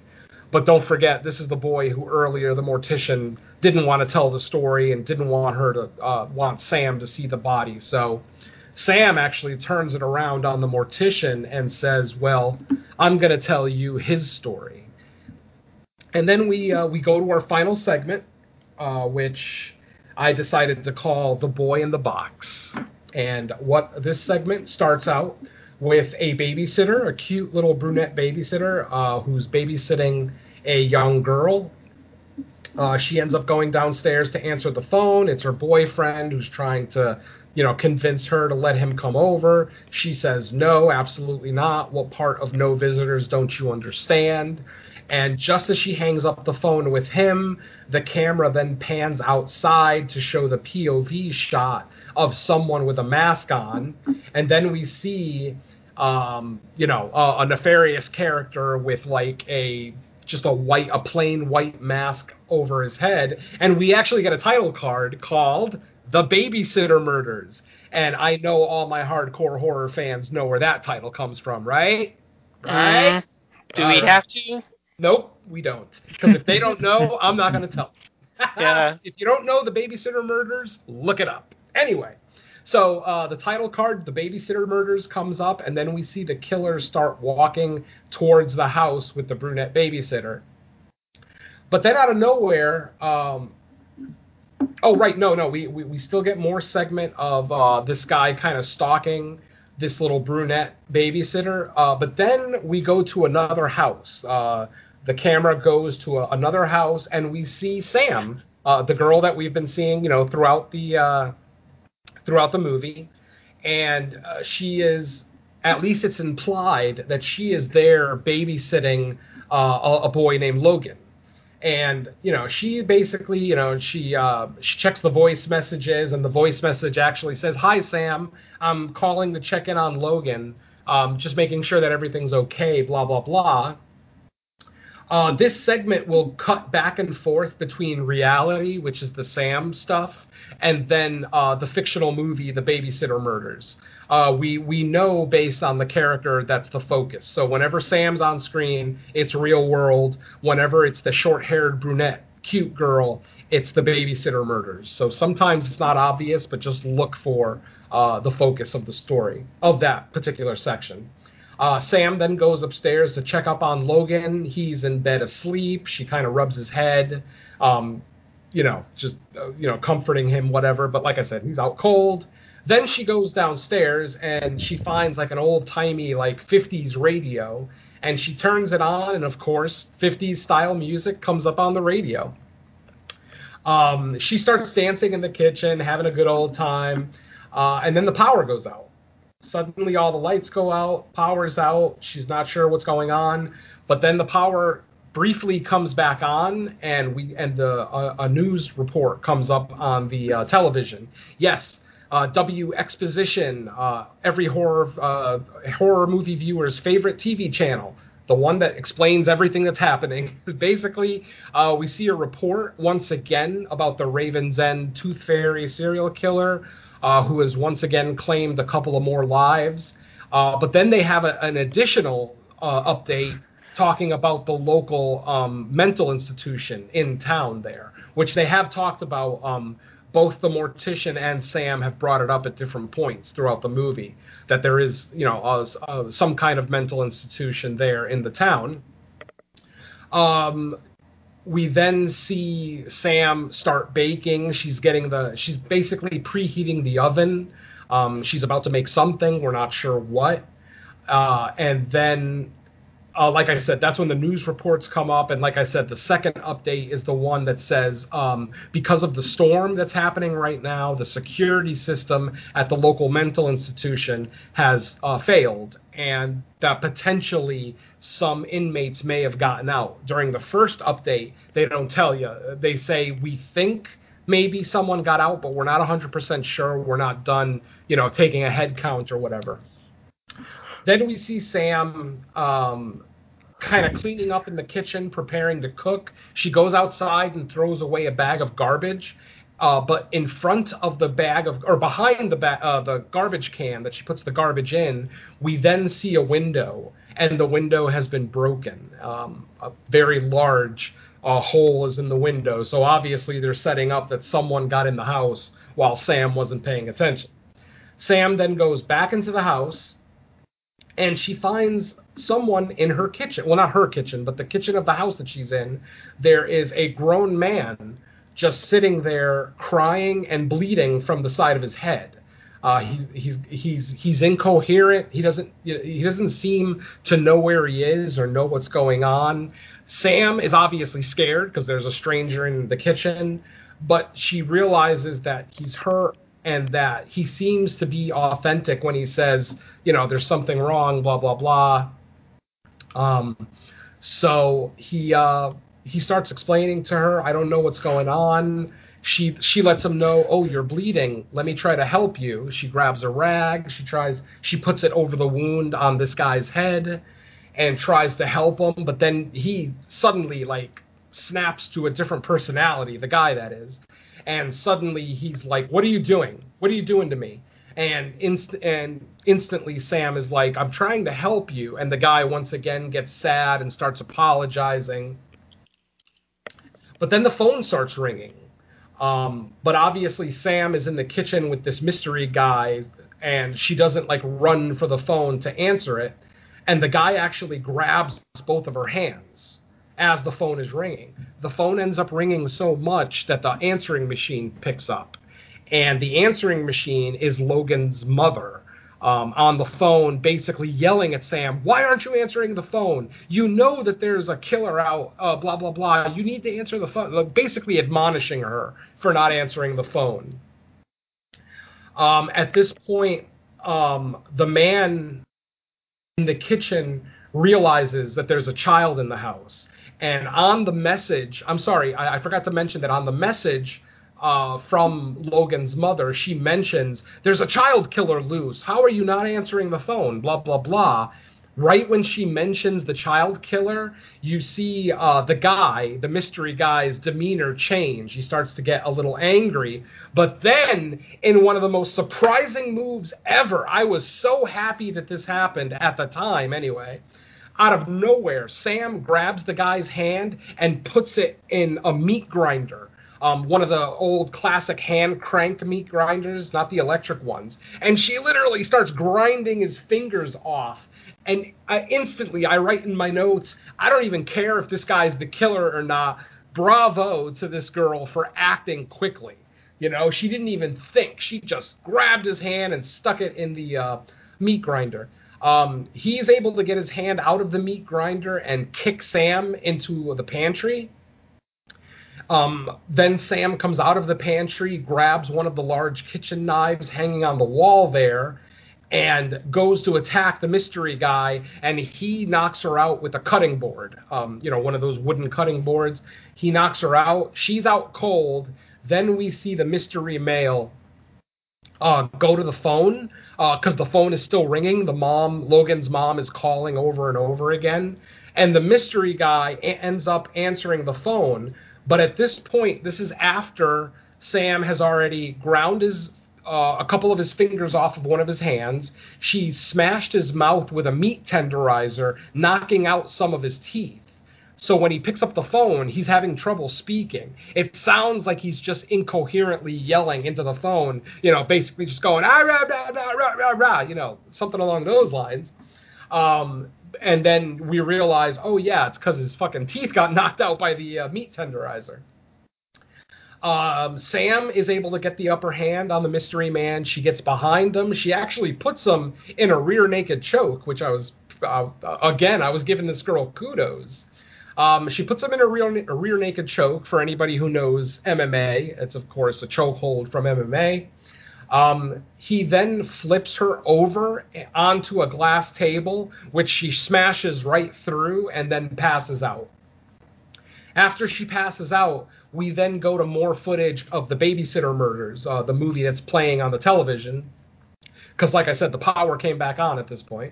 Um, so we see the killer with the cool white mask, uh, you know, going around the house, basically killing everyone in it. Uh, then we go back to our mystery man, uh, who is now in Logan's room, and he he basically finds the little kid's bed and rips the uh, sheets off it because he thinks he sees like a, a shape underneath the sheets. He moves the sheets, but there's nothing there.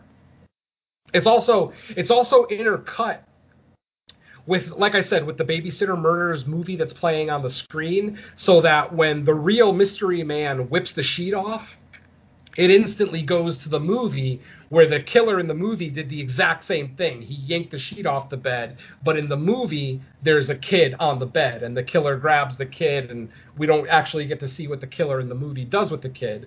But then in real life, like I said, there's no one in the bed. At this point, Sam wakes up, she comes to, and she grabs the fireplace poker from the fireplace, the big metal poker uh, that we've seen in countless horror films she she charges into Logan's room and the mystery man is standing there over Logan's bed basically yelling where's the kid? Where's the kid? Where's the boy? I know he's in here. Sam inadvertently looks uh, to her left to a closet almost like a little cubbyhole closet and we see the door shake a little bit pretty much letting us know the boy is in there. Um, the killer smiles or well the mystery man smiles and uh, basically at this point the power goes out again. And the only lighting that we get for this next scene is lightning strikes. So whenever the lightning strikes it's lit up. And when there's no lightning it's just completely dark. All we hear are the sound effects. And basically what's going on is sam and the mystery man are having an epic battle. Just they're throwing shit at each other swinging weapons at each other blah blah blah um, so once again, um, and and again, this girl must know MMA because during this fight, she takes a Superman punch. Did you notice that, Mike? Fucking total GSP yeah, yeah punch, which was actually pretty awesome. She pulled it off really well. Unfortunately, the mystery man is able to get the upper hand. punches her in the face multiple times, knocking her out once again.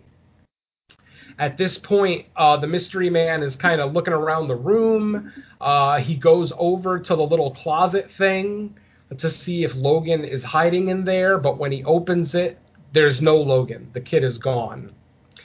Um, Sam is somehow uh, she comes to for like the third or fourth time. Uh, she starts crawling down the hall away from Logan's room. Uh, the mystery man then comes out of Logan's room and is following her slowly, as most movie killers will do. And then he's he, then he gets on top of her, and he starts punching her, and he starts choking her, and basically you know the the guy the mystery man keeps saying where's the boy? Where's the boy? And then he starts choking sam to death.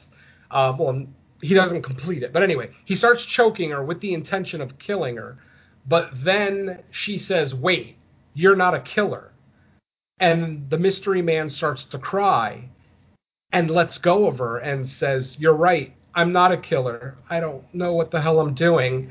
He starts like i said he starts crying. He gets up off of sam um, and sam ends up getting up and standing in front of him. It seems like they're about to have almost like a civil conversation like they, they're they're almost friendly but then out of nowhere sam's demeanor changes and unfortunately they are standing right at the top of the stairs of like a banister and sam uh, I forget exactly what she says to the mystery man, um, and ends up just pushing him over the ledge.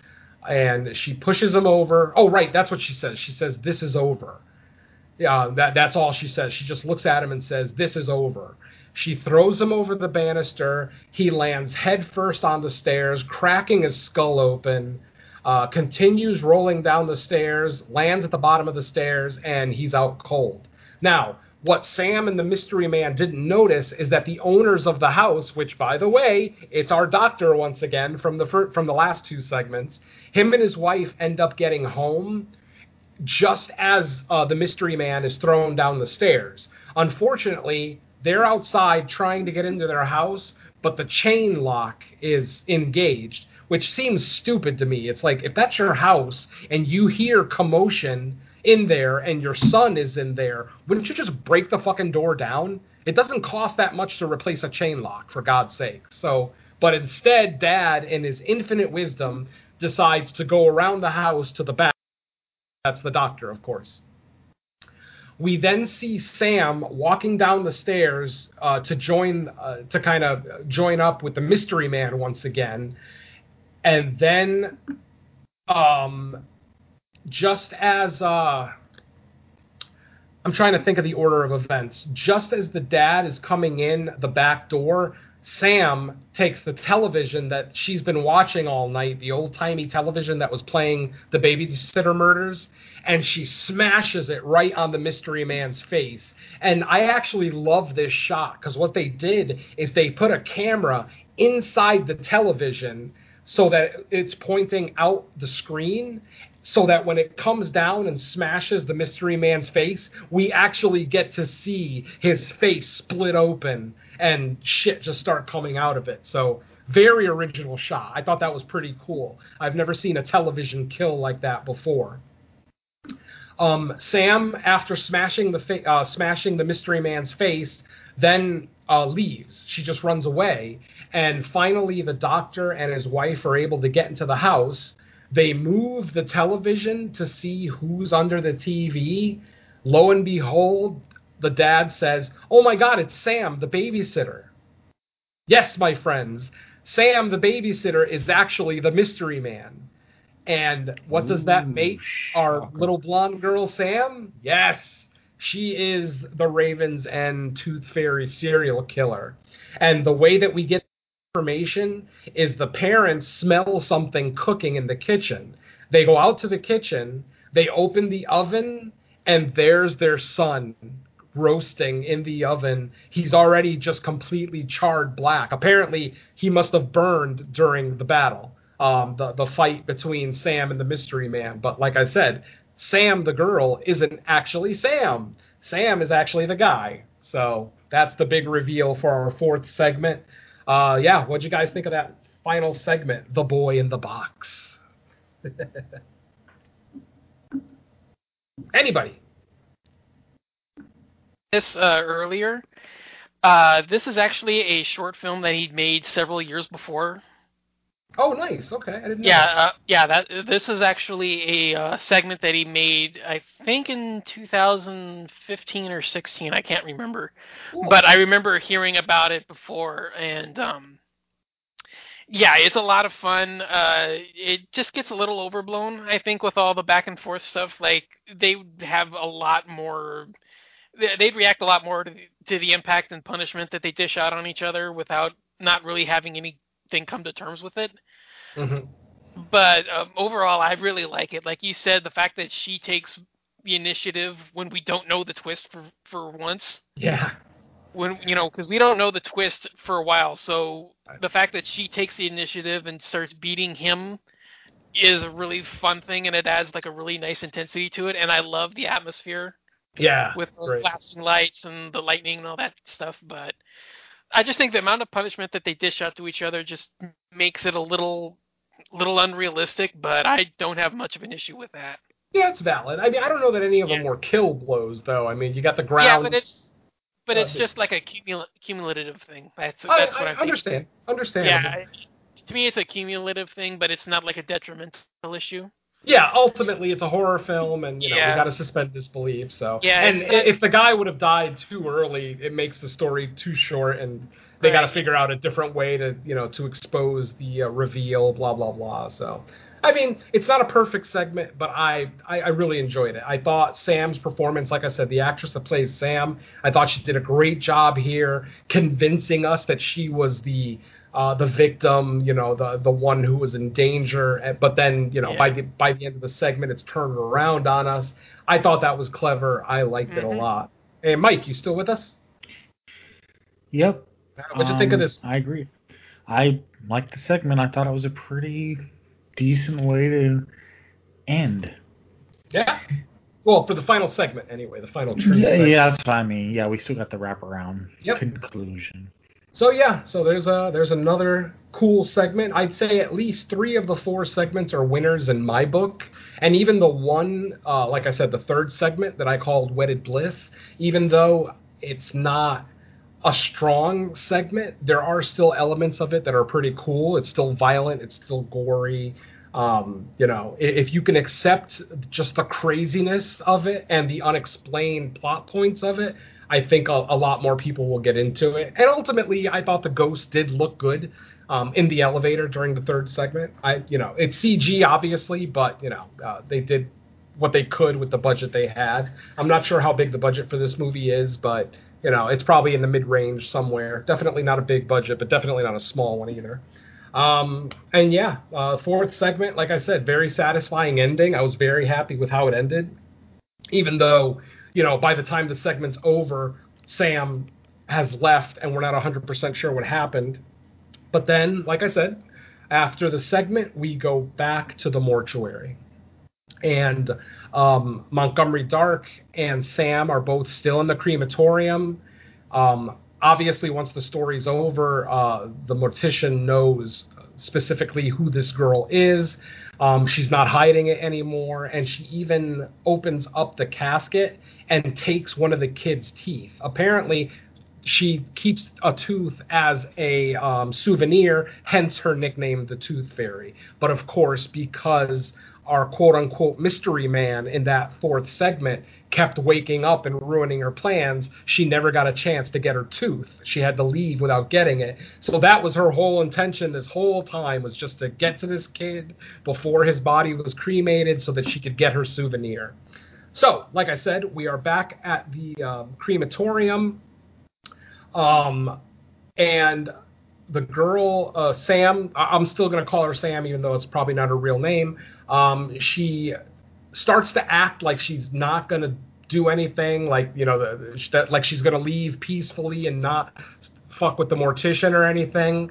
But then she, the knife that she just used to get the tooth out of uh, Logan's body, she ends up stabbing Clancy Brown right in the midsection. She stabs and then twists the knife. And as she's twisting it, she says, See, sometimes the bad guys do win. We don't always get our comeuppance. And then the mortician falls to the ground dead. As she's walking out of the crematorium, she hears the mortician start to laugh. And Clancy gets up, stands straight up, and basically tells her, um, You made the biggest mistake that any author can possibly make. And he says, Not knowing your audience. And as he says, Not knowing your audience, he pulls his hands away from the wound, the stab wound, to show green goo coming out. Not blood, but some kind of like, almost like Nickelodeon slime, uh, just oozing out of him. And of course, he starts laughing. At this point, Sam starts to run away, um, basically trying to find a way out of the uh, place, out of the mortuary itself. But the mortuary at this point turns into a labyrinth. She's having trouble finding the exit. Um, and the whole place is coming down around her too. It's almost doing like a, a fall of the House of Usher type thing, where you know bits of the ceiling are falling down, pictures are falling off the walls, blah blah blah. Finally, she gets to the front door, and she still hears the mortician standing right behind her laughing. She opens the front door, runs out the door, but then turns around and notices she's still in the house. Uh, then she does it again. She she looks at the front door, opens it, runs out the front door, but again she's still back in the house. Finally, they show her running out, and they actually show us exactly what's happening there's some kind of portal at the door that you know is basically as she goes through it it's spitting her back into the mortuary basically basically not allowing her to leave. The uh, the mortician then shows up and just starts laughing again and says yeah uh, you're you're not going to be able to get out of here. You he basically he basically says something along the lines of you've got the job like you know in a kind of a joking manner. The job is yours. Something along those lines. Um, they then go to the main library. Remember earlier when the mortician took her into his office he had a small library in there. Well actually a big library for most of us but for him a small one. At this point now she runs into the real library and this room is gigantic. Vaulted ceilings books on the walls all the way up. And then the mortician shows up uh, on the catwalk above her, and he starts to, you know, just kind of starts to explain to her again, like I told you, uh, evil always gets his punishment, and he starts to talk about himself. He starts to talk about how, you know, I am you know, I, have been the mortician for however long. I've been tasked with telling these people's stories moving forward. He's, he talks about how when he was younger, he was just like her, kind of a. He doesn't say specifically that he's a murderer or a criminal, but basically that she's or that he was a wandering soul traveling the country, uh, just like her. Blah blah blah. So basically implying that he probably was some kind of a bad character before and every time he says a line, he taps his cane on the floor, and two or three books will fall off the, the cabinet. Uh, excuse me, off of the shelves, uh, down on the level that Sam is standing on, like I said, below the catwalk. And then, he, once again, uh, the mortician says, as I said before, evil always gets his punishment. You know, you can't escape your fate. And then what ends up happening is the books that fell off the shelf suddenly open on their own and we start seeing images like drawings in the book of from all the stories that we've seen. We see a picture of sam. We see a picture of the couple looking into the oven to see their son dead you know roasted in there. And then out of nowhere one of the books starts to burn uh, the pages start to char turn black and then suddenly we see a ghostly hand reach out from the book, and then another hand, and then uh, basically what looks like a charred child pulls itself out of that particular book, and then she turns around and notices that all the books have children coming out of them. And what I gather from that is the the books that fell off the shelf are the people that she killed, her stories, the stories that she ended up writing herself because you know she's the one who dictated the fate of all these children. Um, one of these charred zombie babies walks up to her and tries to take a bite out of her, but all his teeth fall out. Don't forget, she's called the Tooth Fairy. So she probably took out a few of this kid's teeth, leaving him with the inability to bite. But then the rest of the children end up attacking her, and they basically, we don't actually get to see it, but it's implied that they just kind of rip her to pieces. Literally dismember her, pull chunks of her skin off, everything else.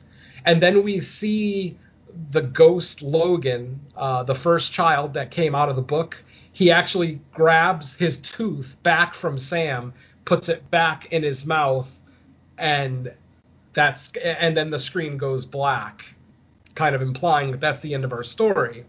But um, uh, the screen fades back up, and then we see the mortician sewing Sam's body back together. Now, obviously, he's a mortician; that's his job.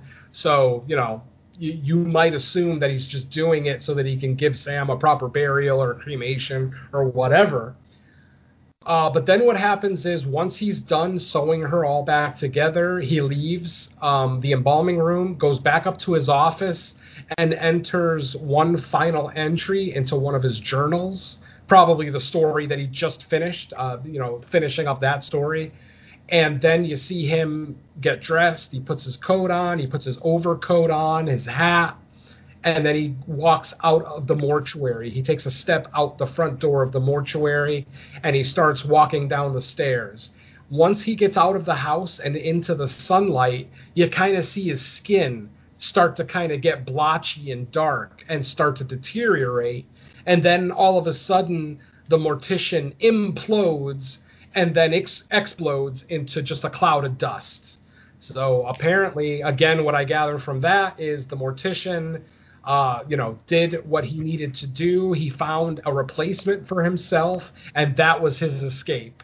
You know, obviously, I mean, if he's been the mortician for as long as it's implied that he has, then this is definitely a happy ending for him. He's able to escape his fate, and he is now free from all of this. But after his body dissipates in dust, we then see Sam wake up on the embalming table inside the mortuary, and she looks like Frankenstein. She looks like she's been sewn together from, uh, you know, the individual parts of her body. Um, we then get another time jump of a short one, uh, where we see the help wanted sign kind of fall off of the uh, Ravenswood mortuary sign. And then the last scene of the movie is we see Sam now in her mortuary role. And once again, she's dressed like a mortician. So apparently it is a fucking uniform that you have to wear. You have to look like a gothic Victorian vampire to be a mortician. So that's pretty cool. I'm okay with that.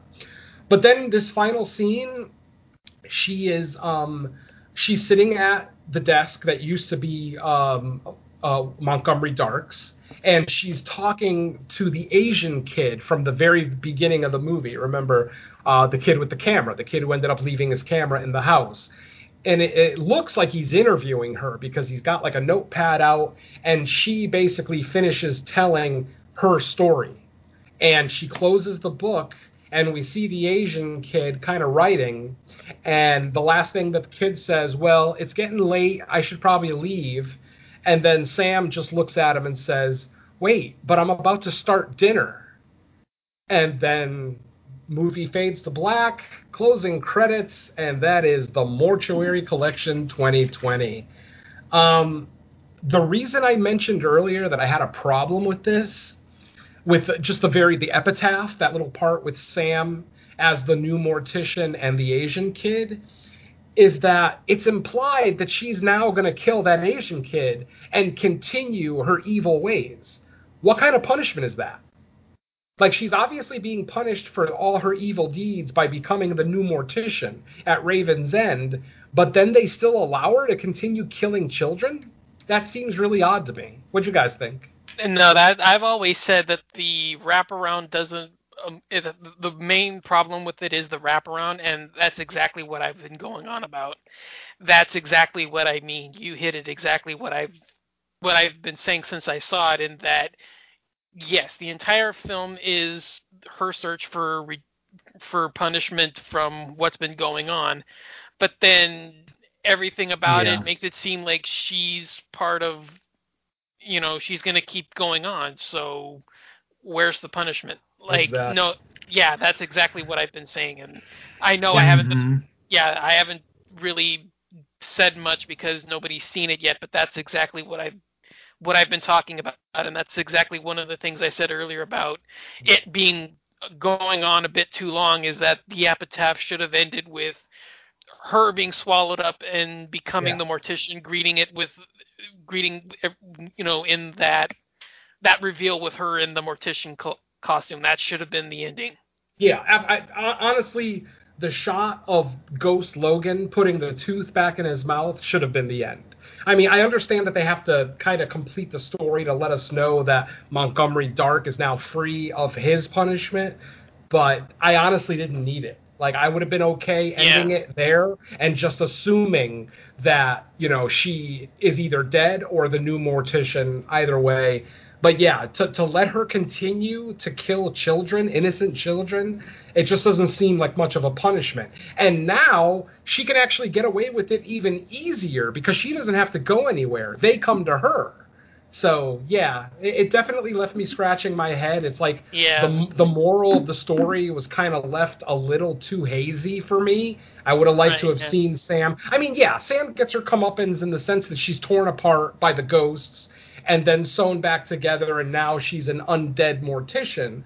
But yeah, that that whole thing with allowing her to continue her Yeah, that's- yeah. I just yeah that I, I'm not gonna say it ruined it. It didn't ruin the movie for me, but I thought it wasn't the correct note to end on. right yeah you've it, you've stumbled upon what i've been saying ever since everybody ever since it came out that's exactly what i've been saying Yeah. and unfortunately i haven't been able to reveal it because nobody's seen it because yeah for those that didn't know i actually saw this when it screened at fantasia several months ago and mm-hmm. revisited it for the show but uh, every in all of our chats i've always said that the wraparound was the weakest thing and that's you stumbled exactly onto what i Yeah. what i've been talking about which is too bad because the, the wraparound was actually my favorite part of it until that Yeah. very last scene. Like I, lo- yeah. I, like I said, I think Clancy Brown was pitch perfect casting for that role. I thought that the actress, what's her name, Caitlin Custer, did a great job as Sam slash the Tooth Fairy. Um, like I said, I have no problem with the performances. I have no problem with any of the technical aspects of the film. It's just to leave to leave to to let that be the last taste in my mouth at the end of this movie is really sour. It's like you know because you walk away thinking, well, then she wasn't really fucking punished. Now Yeah. she's immortal and she's gonna kill kids forever. Exactly just yeah yeah Yeah, Yeah, unless it's a matter of like, oh, we flipped her our side, so that's the trade-off. I don't know.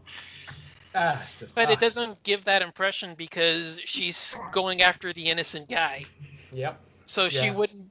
It's not as if you know if they were to flip it to her going after evil kids just like she was when she was alive, she would have done that to somebody that we would have seen earlier as like a pickpocket or you know like a vandal or something, and she would have used the job as sort of like a karmic punishment.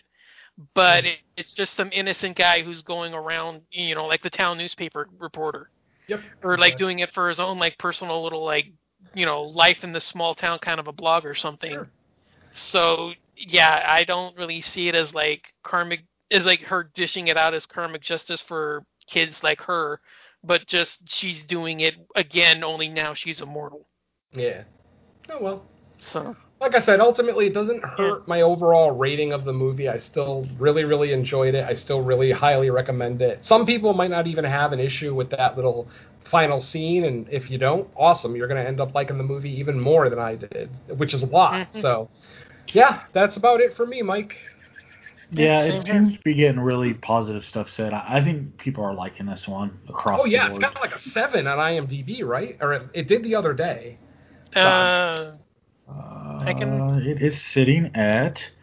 Sit, well, it's uh, down to six point seven now, but that's still pretty Okay. high.